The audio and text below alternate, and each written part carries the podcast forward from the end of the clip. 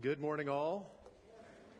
It's good to see you today. It's uh, that Sunday of the month where we take the Lord's Supper together. And so, if on the way in you did not grab a communion packet, this would be your opportunity to do so. We have two options back there. One is uh, the ones that we have prepared, those are uh, gluten free.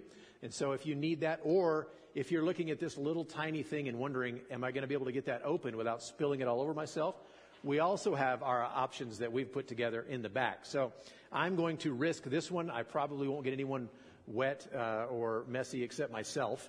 And uh, uh, so, anyway, that's uh, for you, and we will uh, come to that towards the close of our service. We are going to be studying today from Matthew chapter 2.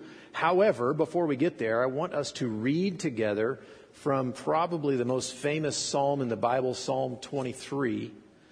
And then once we read that, we will go to uh, the New Testament.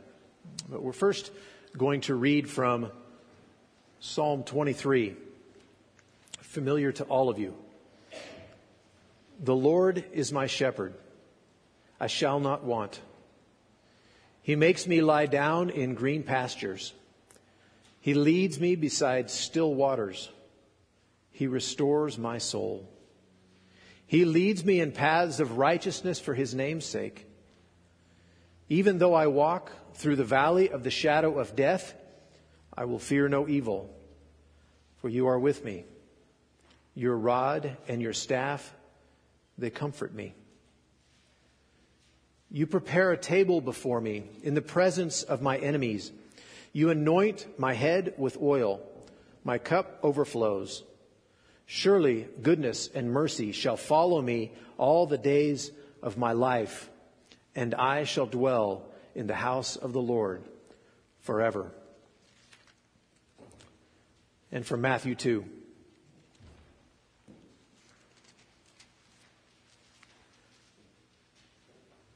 Now, after Jesus was born in Bethlehem of Judea in the days of Herod the king, behold, wise men from the east came to Jerusalem, saying, Where is he who has been born king of the Jews?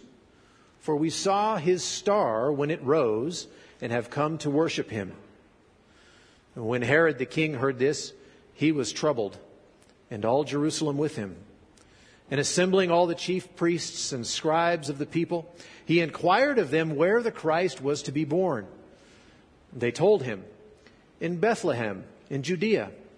For so it is written by the prophet, And you, O Bethlehem, in the land of Judah, are by no means least among the rulers of Judah. For from you shall come a ruler who will shepherd my people, Israel.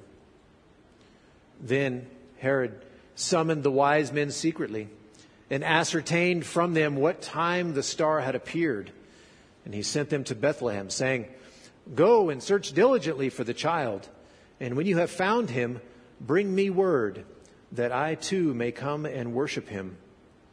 After listening to the king, they went on their way.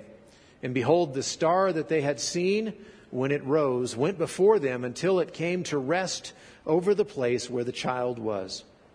When they saw the star, they rejoiced exceedingly with great joy. And going into the house, they saw the child with Mary, his mother and they fell down and worshiped him. Then, opening their treasures, they offered him gifts gold and frankincense and myrrh. And being warned in a dream not to return to Herod, they departed to their own country by another way. Let's pray.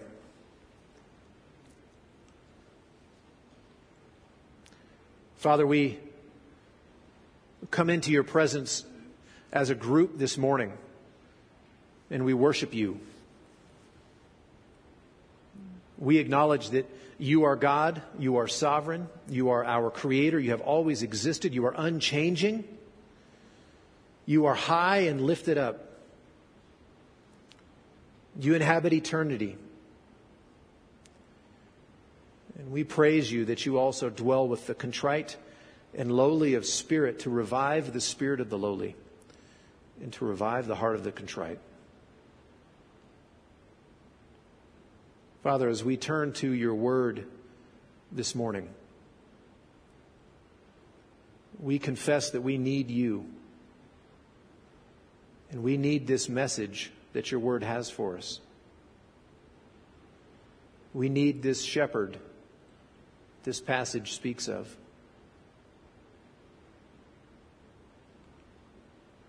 And so, Father, I pray that you would help us at this time to set aside those things that would distract us, the, the demands of life that are real and true and, and exist and they affect us. But in these minutes, I pray that you would help us to set that aside, that we would look into your word and that you, by your Spirit, would speak from your word to us. We pray for your help this morning. In Jesus' name, amen. I read from Psalm 23 this morning, uh, not only because the title of our message today is The Shepherd of Christmas, but uh, because Psalm 23 gives a picture of the Lord as the shepherd of the people. And in the Old Testament, Israel often referred to their leaders as shepherds. And that shouldn't really surprise us when we think about who their greatest king was. That was King David. And King David, uh, in his formative years, was a shepherd. And he's referred to as the shepherd of Israel. He's a shepherd not just who raised sheep and, and all of those things as a boy, but he's the one who, who protects, takes care of, and provides for, is the shepherd for his people. And so there's this expectation, a common theme in the Old Testament about these shepherds of the people. But the problem is the shepherds were always people.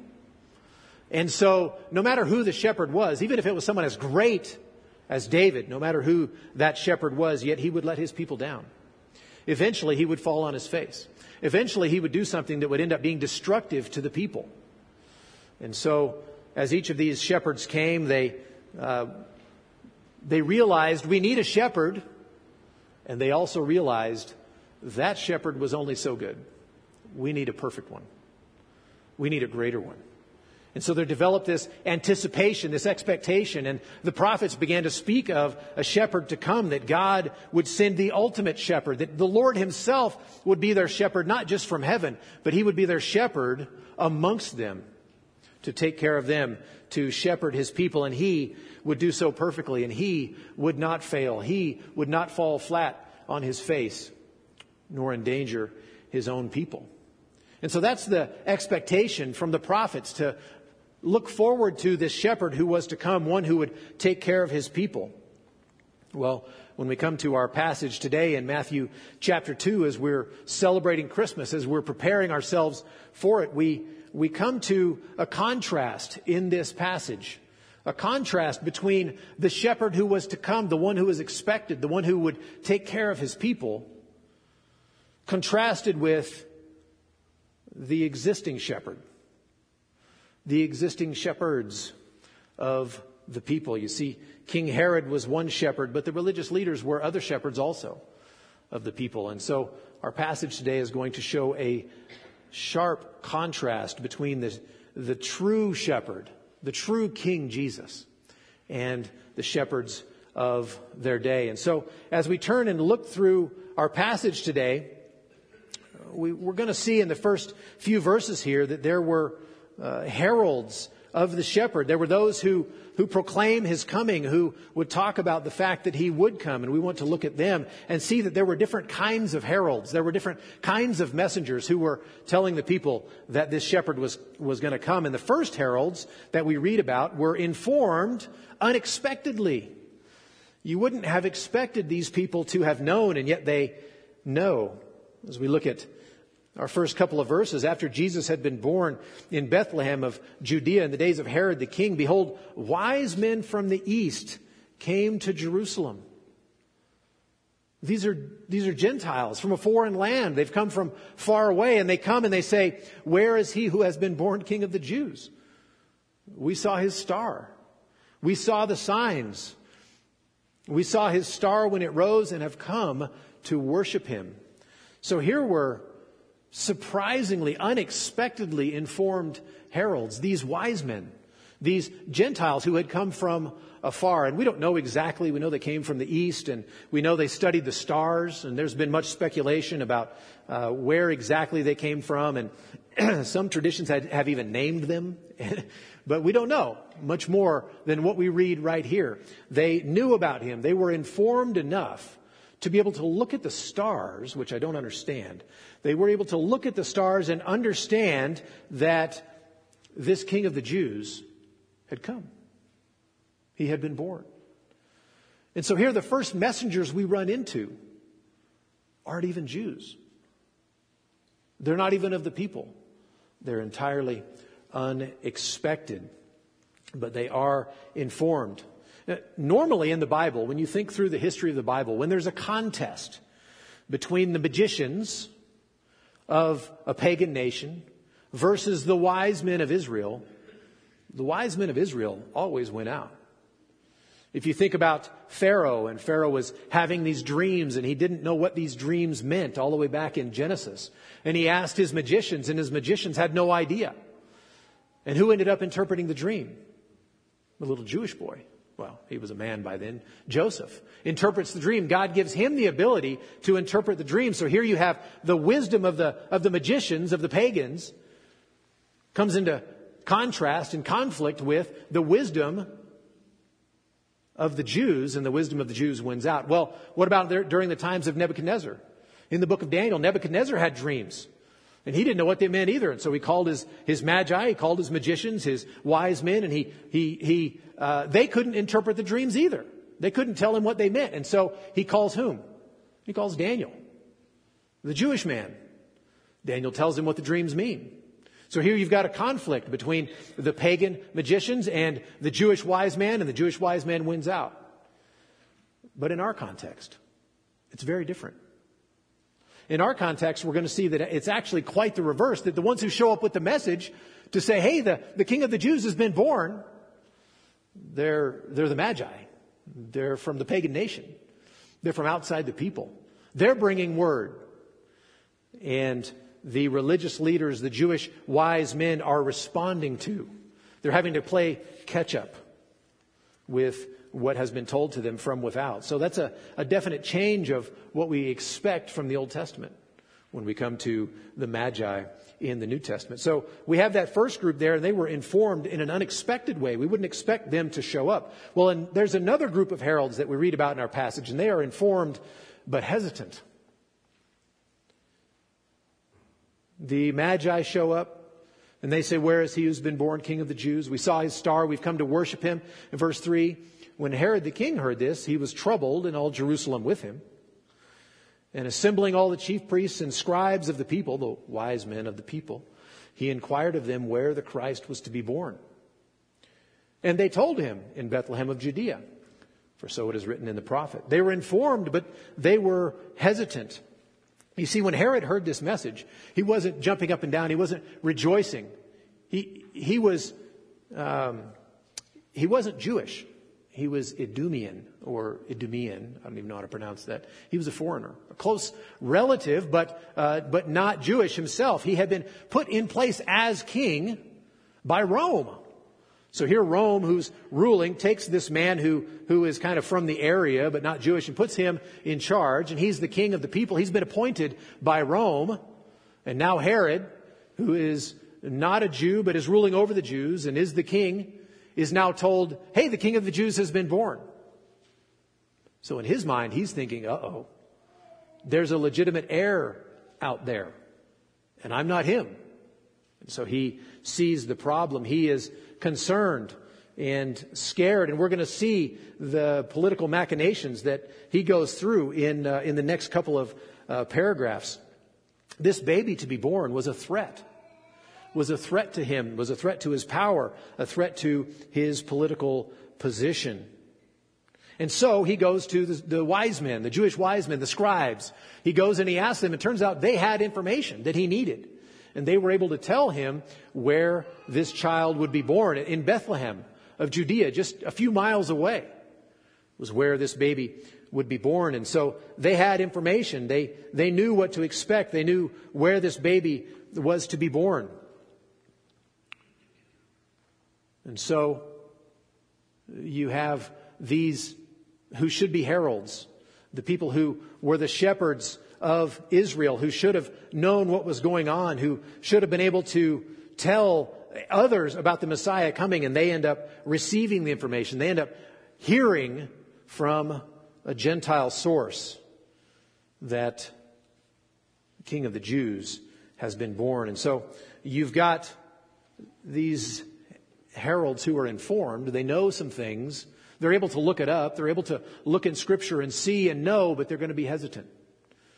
They're going to be hesitant. We know about Herod's hesitation, but it doesn't specifically say in here that the Jewish leaders, the religious leaders, were hesitant or were uh, uh, opposed to Jesus, opposed to this baby. But as you think about the course of Jesus' ministry, Jesus had a lot of battles, a lot of arguments in his ministry. And they were usually, almost always, with the Jewish religious leaders.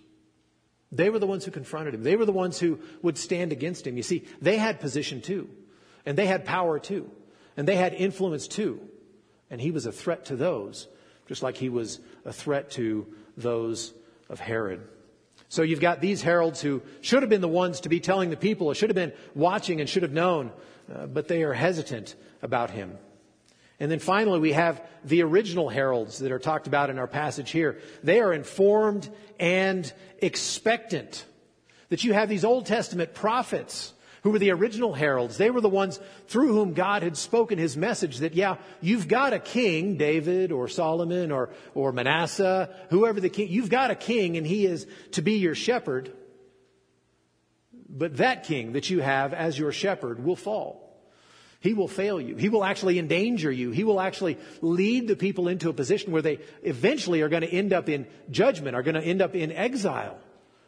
And so the, God was saying to the prophets that he was going to give a Messiah. He was going to give a shepherd, a king who would rule his people in justice. He would rule forever. He would rule in holiness and in righteousness. That he would restore justice to the nation. He would restore peace to the nation. He would actually save his people from their sins and he would give them life. That was the expectation that they had. And the prophet Micah had even told them where this Messiah was going to be born in Bethlehem, in Judea. And so God had told his prophets to tell his people, I, I know you have a shepherd, and I know he's maybe a lousy shepherd if it's Manasseh. I know he's a great shepherd, but he falls on his faith if he, uh, face if he's David. But you can look beyond that shepherd to expect a greater one, one who will come for me, who will rule my people in righteousness and justice. And then we turn to verse 6 where we read about the rule of the shepherd.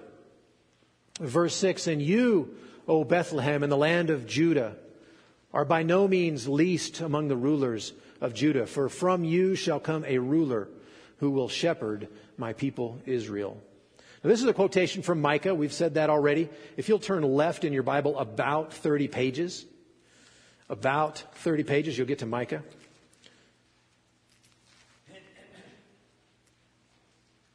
We should have a race to see who can get there first because I would not have won that one. We're in, uh, we're in Micah, and this is a reference.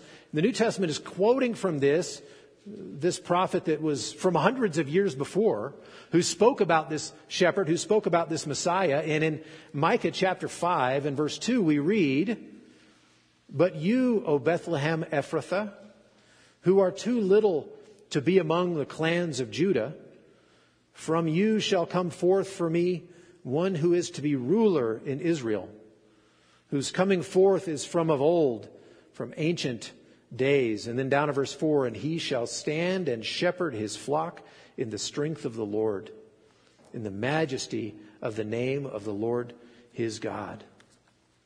So, already hundreds of years before this, the Messiah was spoken of. This, this shepherd was spoken of. And he's referred to, first of all, as a rescuer.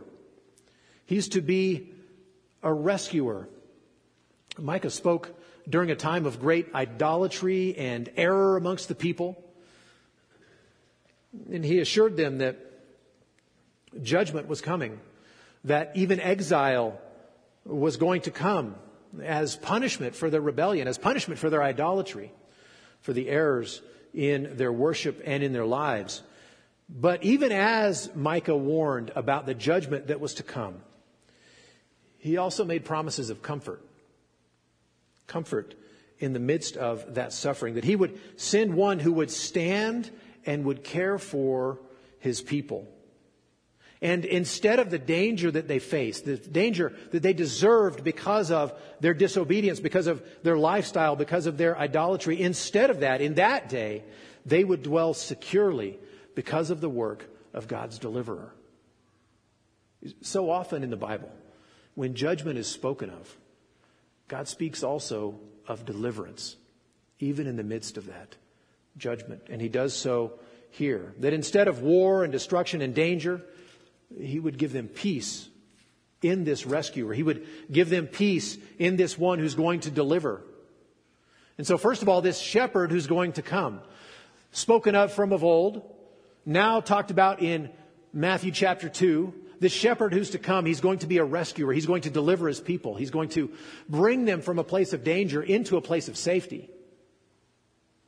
He's going to give them peace. He will be a rescuer. But secondly, he will be a ruler. You, Bethlehem, Ephrathah, who are too little to be among the clans of Judah, from you shall come forth for me one who is to be ruler in Israel. He's to be a ruler. He's to take care of them. He's to lead them. He's to be their king. This, this town that they uh, that they were to expect him to come from, Bethlehem. There, there wasn't much going on in Bethlehem. There wasn't anything important about Bethlehem except that David had come from Bethlehem. Their greatest king had come from there. But that's history. There's nothing, nothing grand about Bethlehem. But this is where the Messiah was to come from. This is where this ruler was to be born, to come from the same place as his father David. And this ruler who would be born, he would unite his people. He would rule over them. He would, he would be their king. He was born king. He was born to be the ruler of the people. It, it's easy for us at Christmas time to, to get lost in the fact that Jesus came as a baby. And isn't that cute? Babies are fun and they're cuddly and, and they're cute and they're small and you can kind of hold them in your hand. He came as a baby. And it's easy for us to forget that he's actually the ruler of all things. He's actually sovereign God himself. That actually he is our creator.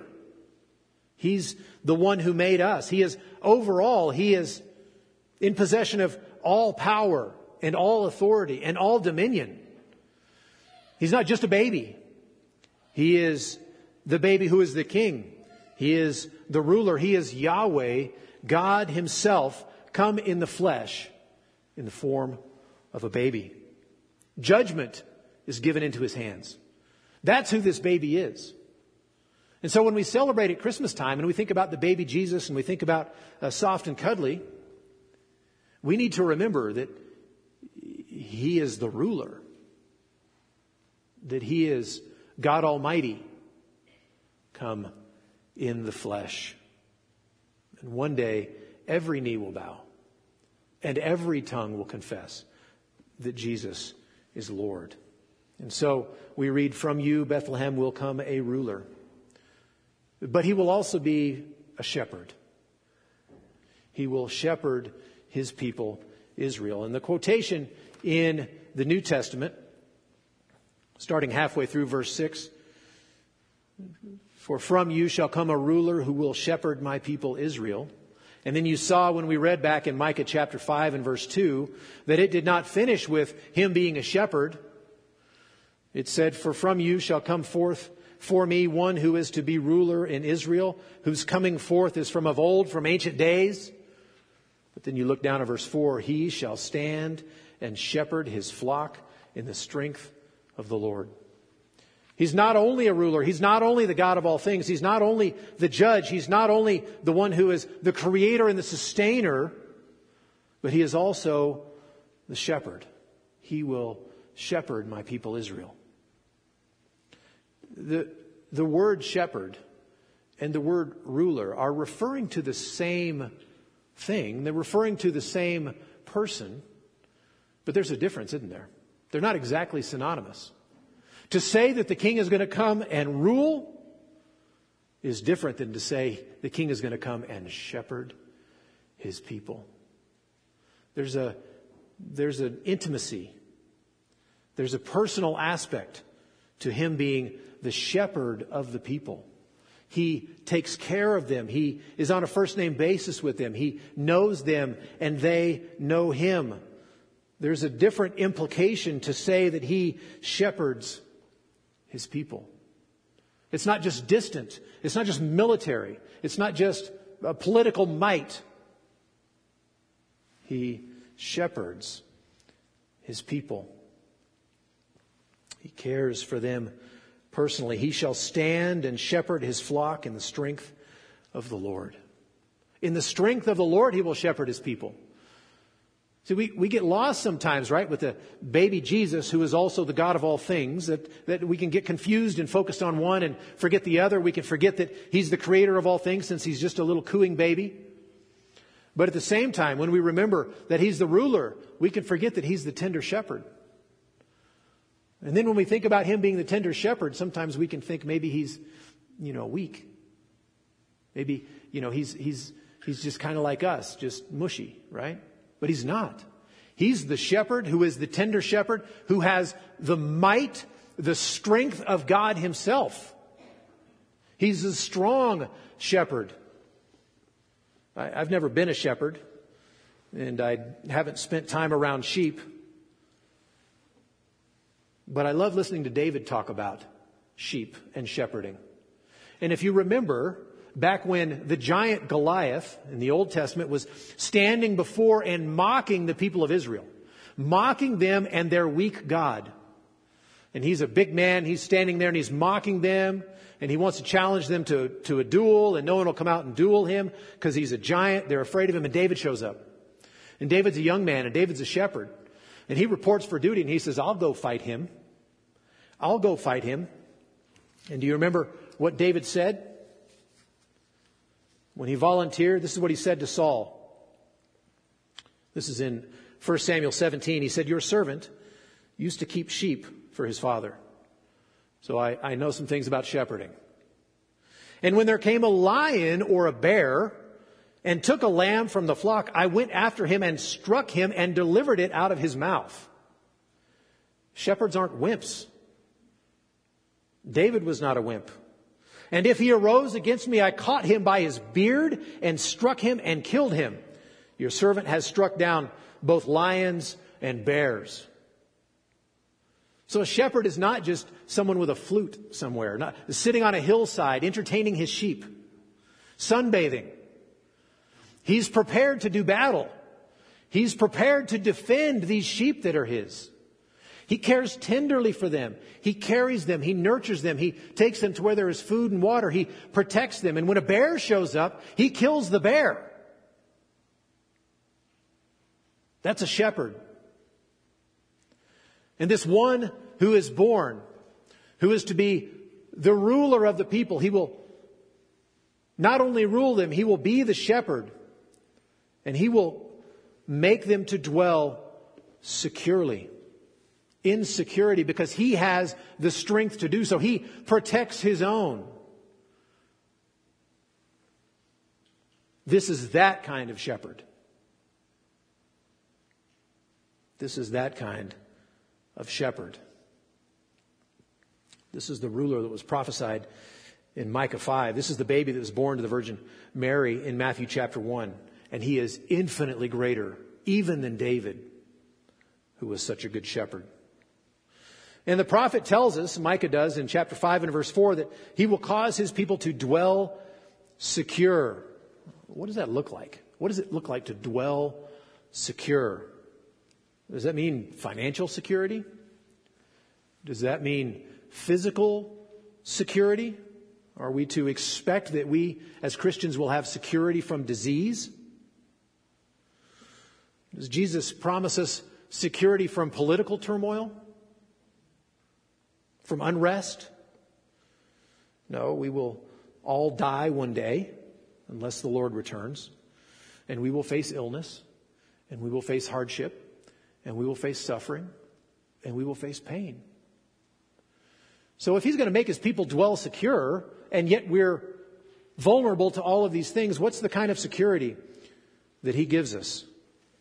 Well, it's the security Paul was talking about in Romans chapter 8 when he says this, starting in verse 31 What then shall we say to these things? If God is for us, who can be against us? Who shall separate us from the love of Christ? Shall tribulation? Shall distress or persecution or famine or nakedness or danger or sword? No, in all these things we are more than conquerors through him who loved us. For I am sure that neither death, nor life, nor angels, nor rulers, nor things present, nor things to come, nor powers, nor height, nor depth, nor anything else in all creation will be able to separate us from the love of God in Christ Jesus our Lord. We may face those things tribulation, hardship, suffering, famine, sword, death. Yet we will stand secure. We will dwell secure in our relationship with Christ. That the thing that ultimately matters, the thing that matters in the end, is secure. It is fixed, and we stand secure. His love for us is settled and secure. He came to be our great shepherd who lays down his life for the sheep. That's our shepherd. That's this baby who was born. That's the, that's the one that Herod's going to try and hunt down. That's the one we read about, the one we celebrate at Christmas. This little baby born who is that shepherd who causes his people to dwell secure. So that makes you wonder what kind of reception did Jesus get? What were the responses to this great God given gift, this shepherd who had come, this fulfillment of prophecy. When he shows up on the scene, what's, what's going to be his reception? What are the responses to the shepherd? Well, verses 7 through 12 give us some responses, and the first is threats. Threats. Verses 7 and 8 Then Herod summoned the wise men secretly and ascertained from them what time the star had appeared. And he sent them to Bethlehem saying, Go and search diligently for the child, and when you found him, bring me word that I too may come and worship him. He finds out about it. He's not just curious. This isn't idle curiosity. He's trying to ascertain how old is this child? How much time do I have? And then now he knows where the baby was born, so now he's got a demographic that he can go after to wipe them out so that he can keep himself secure in his position. And then he sends the wise men on to Bethlehem. Yeah, go ahead and go find him, do all the work of finding him, and worship him, and then come back and tell me so I can come and worship him too. He wasn't looking to worship him. In just a couple of paragraphs down in, in Matthew chapter 2, we see what he's going to do. He's going to commit infanticide. That he's, he's going to go to the Bethlehem and he's going to, he's going to put all of Jesus' peers to death. The initial reception is threats. That's one response that he gets, but there's another response the response of worship. We continue reading in verse 9.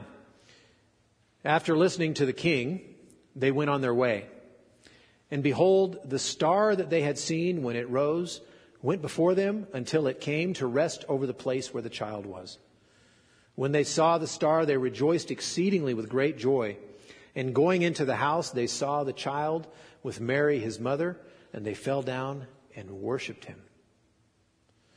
Now, I'm not, I'm not too concerned about, uh, we're not, not talking about the star today and, and uh, how that all worked out. I don't know. But the miracle of the second person of the Trinity creator God taking on flesh, becoming man, is so far greater than the appearance of a star that moves and settles and leads is nothing in comparison to the incarnation. And so I'm, I'm not concerned about the star, nor is it uh, the point of what we're talking about today, but they followed the star. They rejoiced to see the star. They came to a house. When they got to the house, they go inside and they see the baby. They see Jesus and they see Mary. And they fall down and they worship that child. They give worship. That's the proper response to Jesus. That's the proper response to the Son of God who has taken on flesh, is to fall down and to worship. He's, he's born King of the Jews. And yet here are people who are not Jews coming and worshiping him.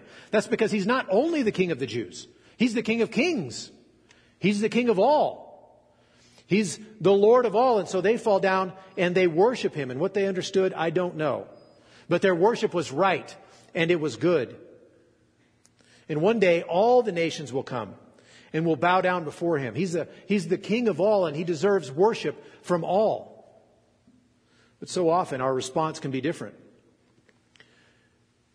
The proper response to Jesus is not curiosity. He's not a kind of interesting oddity or a matter for cold intellectual dispute or contemplation. And the proper response to Jesus is not simple admiration. The Lord is not a positive role model. He's not some exemplary historical figure that, that we might emulate.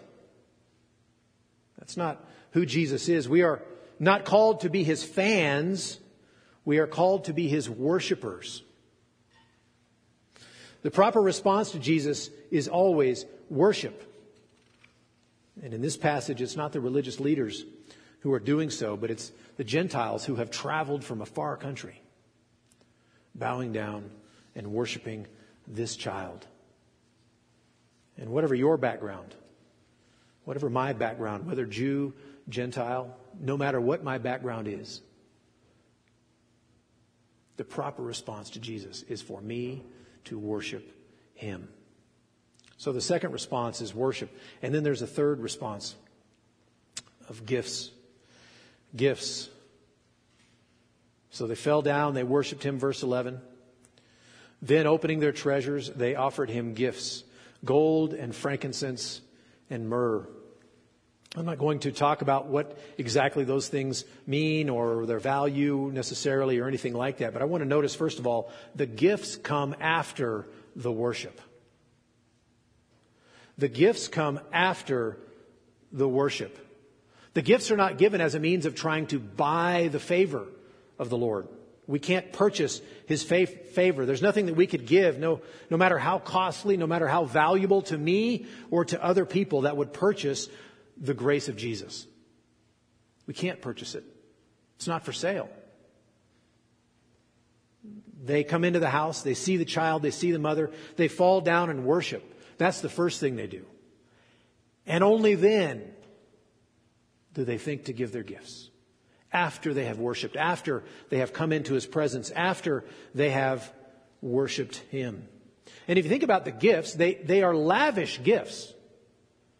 This, the, you know, they spared no expense in these gifts. They were giving the best that money could buy. But, but think about this perspective for a moment. Jesus, and I don't know how old he was at this time, two or younger, where had he been just a few years before? Before he entered the womb, before the incarnation, where was he? He was in glory. He was in glory. He, he knew what real valuable gifts were. He knew what true wealth was because it was all his. The cattle on a thousand hills, that's his. And so, in contrast, even these gifts, which are great gifts, they are wondrous gifts, yet they don't compare. They're symbolic for the King of Kings to receive stuff. Now, they meant it in earnest. They were giving what was good. They were giving what was best, and they were giving what they should have given. But when you think about what God already has, when you think about this Son of God and, and where he had just come from, you realize that these gifts are symbolic. They're just symbolic. That these wise men had received infinitely more from this baby than the baby ever received from them. And that's our situation as well. When we realize who he really is, when we realize who this Jesus is, and we realize our position before him, when we come to worship him, when we trust in him, when we find in him that he is our shepherd, he has paid the penalty for our sins, when we find that, we, we, we give him our lives, we give him our gifts, and we realize it's all I've got, but compared to what he's given me, it's nothing. And the gifts always come after the worship. They do not purchase the opportunity to worship. When we realize who we are apart from Him, and when we trust in Him and become His children, we're happy to give the Lord anything. Anything. He, he gave it to us in the first place. And so we respond with gifts to the mercy and the grace that He has already given us. I want to move on to a few points of application here before we go to the Lord's Supper. And anytime we come to the point of application in a message, you, will remember that I prayed at the beginning of this message that we would be able to set aside distraction, that we'd be able to set aside life. We don't do that as if life is unimportant. Nor do we do that, nor do we pray that as if what we read today has nothing to do with life. And so we should just forget about life and you can pick up life later on. Now we're here to do our interesting study. No, we, we set aside those things for a time as we study God's Word to see what it says, to see how we can understand who He is better, what He has done for us, and who we are in Him. And then once we have that understanding, now we can bring that understanding back to our life and say, here, here are my circumstances. Now, in light of what I have understood from Scripture, how does that help me deal with my circumstances? How does that help me understand and walk through these circumstances of my life? And so that's what we do when we come to the moment of, of application is we have already looked at scripture. We've examined to see what it says and what it, what it has for us. And we've, we've learned about him and who he is and who we are in him. And now we come back and we say, oh yeah, there's an afternoon that I, I go to this afternoon. And there's a tomorrow morning when I go back to work. And there's a, a life that I'm living with all of its problems, what does this understanding that I've gleaned from Scripture have to do with my life? They are not two separate compartments. One, the Bible informs the other, my circumstances. So, what does this have to do with my life? What's the application for us? Number one, you need to realize that you are a sheep who needs a shepherd. You are a sheep who needs a shepherd. Some of you don't know the shepherd at all. Some of you uh, are, are just fine on your own, thank you. And you need to realize that is not the case. You are a sheep. And God has given the shepherd to rescue you, to be your Lord, and to be your shepherd. So you need to look to him. Some of you, yeah, you know the shepherd, but you really do think you've kind of got it together. I mean, he helped you out in a pinch with the whole, you know, paying for your sin thing, but, but you're, you're living your life just fine, thanks. You need to realize that you too are a sheep, a little lamb who needs that powerful and tender shepherd to care for you. Second of all, think about what reception you give to the Lord Jesus.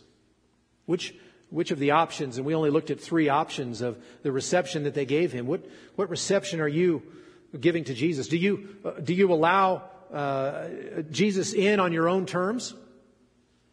You're gonna, you're gonna set the standards for the relationship. DTR, as uh, the young people say, define the relationship. Is that, do you get to do that? Is that your reception of Jesus? Is he some kind of a curiosity that you have? And yeah, he's fun to think about and, and it's kind of uh, interesting that way.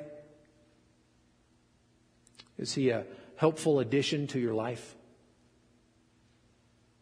That you've got a lot of good things going, and Jesus is another one of those good things that you add in. Is that, is that how you receive Jesus? The reception that he ought to have from us is worship. Worship. That's how we should receive him. Thirdly, Christians of all people must know that there is something worse than suffering. Being separated from God is worse than any amount of suffering on this earth. When this shepherd comes and causes his people to dwell secure, that doesn't mean there won't be suffering.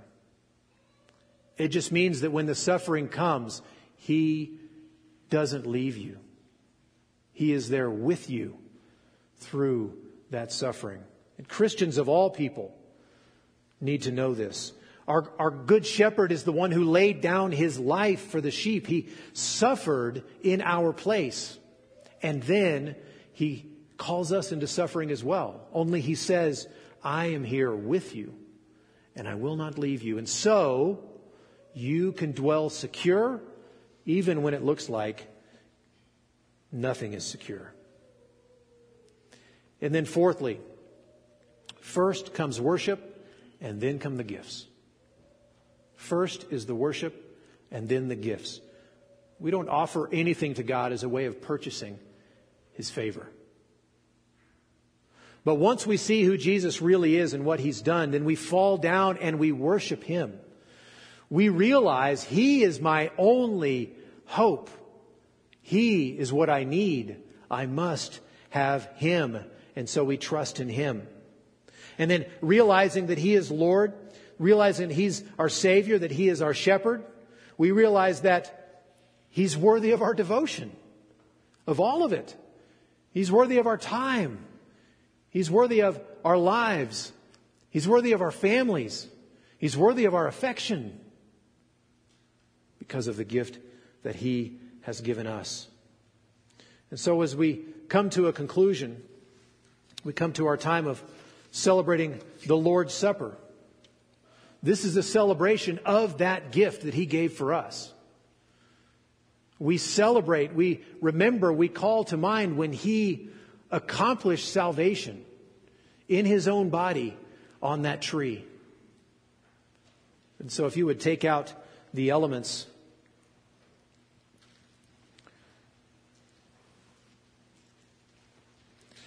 This celebration that, that we do now is a celebration of a promise that He made. It's a celebration of a work that He accomplished, that He brought to completion when He gave His own life in our stead. And so, of course, this celebration is for Christians. It's for those who have been the beneficiaries of that sacrifice. That payment has been made for us. And so we celebrate, we, we point to Christ and we remember, we celebrate this promise that He has made to us and this work that He has accomplished on our behalf. And so if you don't know Christ, just, just ignore these elements. Listen to the words and then come ask me afterwards. Ask, ask one of us here about what this means, about what it means that you are a sheep who needs a shepherd.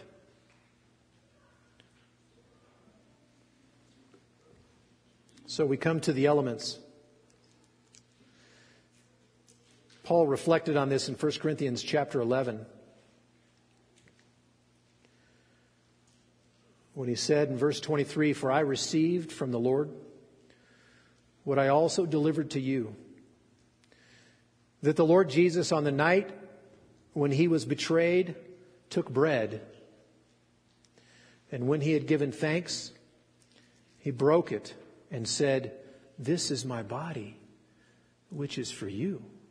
And so, in a moment, we're going to celebrate this together. Maybe you've struggled to get your thing open. Maybe you did okay, but this is the, this is the bread which represents his body. Him giving his own body to be beaten and bruised in payment for the penalty of your sins. And so we celebrate that together. Let's pray. Father, we come to this time in our service when we get to hold in our hands a representation, the, the bread, which represents the body of Christ. It, it should have been our body, beaten and bruised. We should have borne in our own bodies the entirety of your wrath for our sin. But instead, he took it upon himself. He stood in my place. He gave his body to be broken, bruised, and killed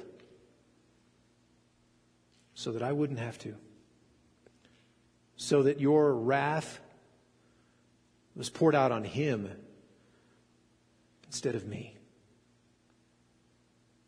So I celebrate what Jesus accomplished in his body on that tree. In Jesus' name, amen. Jesus said, This is my body, which is for you. Do this in remembrance of me.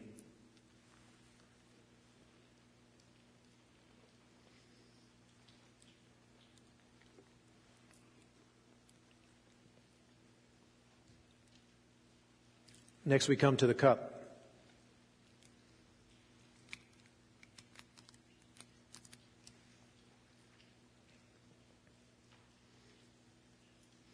In the same way, also, he took the cup after supper, saying, This cup is the new covenant in my blood. Let's pray.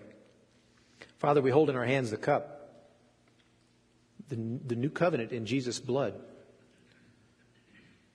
That he gave his own life's blood poured out for us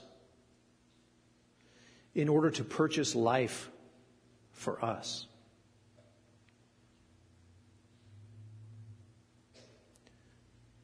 This baby,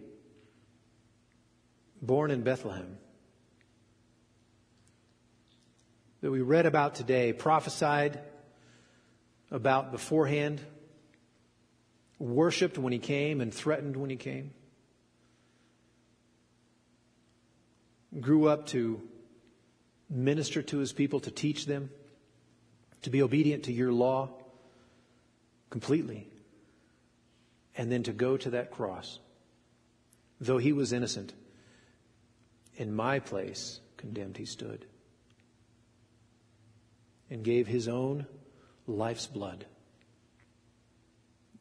sacrificing his own life, paying that penalty for me, that in him I would have newness of life. I would have his righteous life and his substitutionary payment for my sin applied to my account.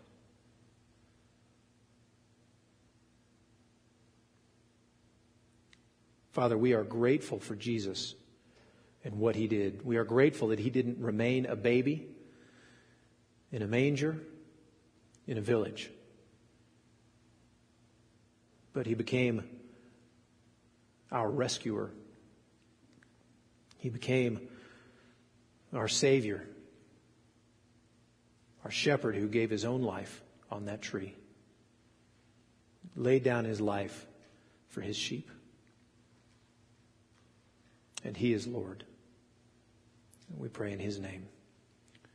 Amen. Jesus said, Do this as often as you drink it in remembrance of me.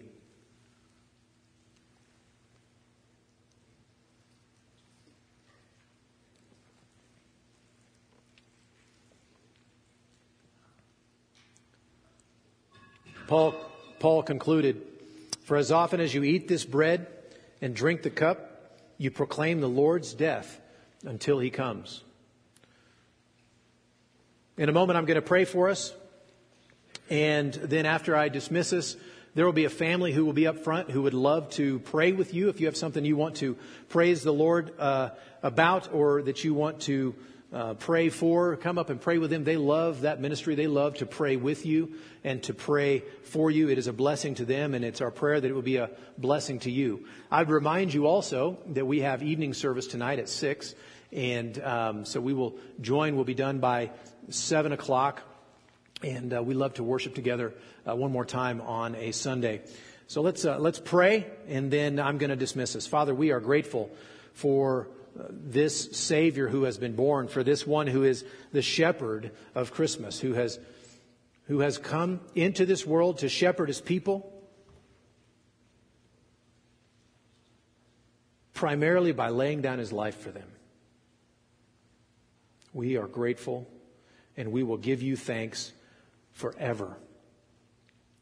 Thank you for your word. Thank you for your son who gave his life for us. We pray in his name. Amen. May the peace of God, which surpasses all understanding, guard your hearts and your minds in Christ Jesus. God bless you all, and you are dismissed.